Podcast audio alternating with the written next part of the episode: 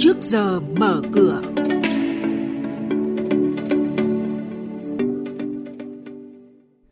Thưa quý vị và các bạn, chuyên mục trước giờ mở cửa có những thông tin đáng chú ý sau. Có khả năng triển khai dịch vụ tiền di động trong năm nay.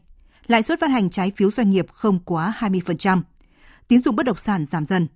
Và ngay sau đây, biên tập viên Hà Nho và Bá Toàn sẽ thông tin chi tiết tới quý vị.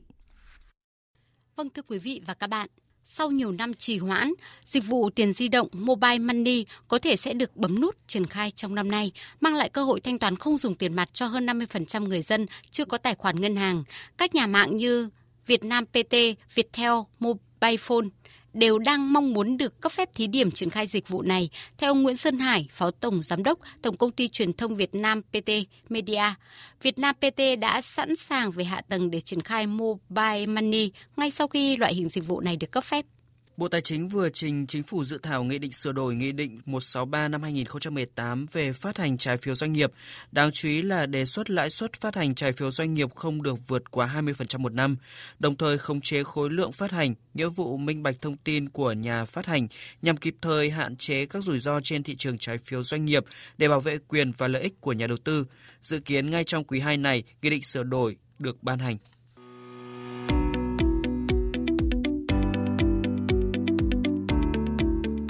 Và các bạn đang nghe chuyên mục Trước giờ mở cửa phát sóng trên kênh Thời sự VV1 từ thứ 2 đến thứ 6 hàng tuần. Thông tin kinh tế vĩ mô, diễn biến thị trường chứng khoán, hoạt động doanh nghiệp chứng khoán. Trao đổi nhận định của các chuyên gia với góc nhìn chuyên sâu, cơ hội đầu tư trên thị trường chứng khoán được cập nhật nhanh trong Trước giờ mở cửa. Thưa quý vị, theo báo cáo của Ngân hàng Nhà nước Việt Nam, tính đến tháng 2 năm nay thì dư nợ tín dụng bất động sản là hơn 531.000 tỷ đồng. Tốc độ tăng dư nợ tín dụng có xu hướng giảm. Theo số liệu thống kê thì bình quân dư nợ tín dụng trong 5 năm gần đây khoảng 7,3% trong ngưỡng an toàn theo thông lệ quốc tế. Tuy nhiên, tỷ trọng dư nợ tín dụng trong bất động sản giảm dần trong 5 năm trở lại đây, từ 8,05% xuống 6,47% trong năm ngoái.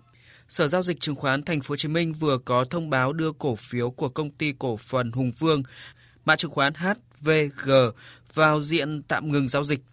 Kể từ ngày 15 tháng 5 tới, nguyên nhân bởi HVG tiếp tục vi phạm các quy định về công bố thông tin trên thị trường chứng khoán sau khi đã bị đưa vào diện kiểm soát đặc biệt từ 2 năm trước.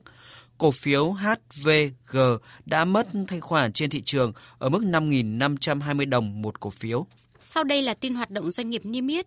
Công ty cổ phần xây dựng điện VNco 4, mã VE4 đặt kế hoạch tổng doanh thu năm nay đạt hơn 51 tỷ đồng và lãi sau thuế là 1,65 tỷ đồng, lần lượt gấp 2,3 lần và 3,1 lần kết quả của năm ngoái.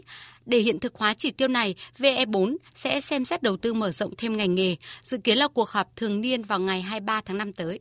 Công ty cổ phần bao bì và in nông nghiệp Mã chứng khoán INN báo lợi nhuận quý 1 giảm 14% với hơn 250 tỷ đồng doanh thu và hơn 19 tỷ đồng lợi nhuận sau thuế.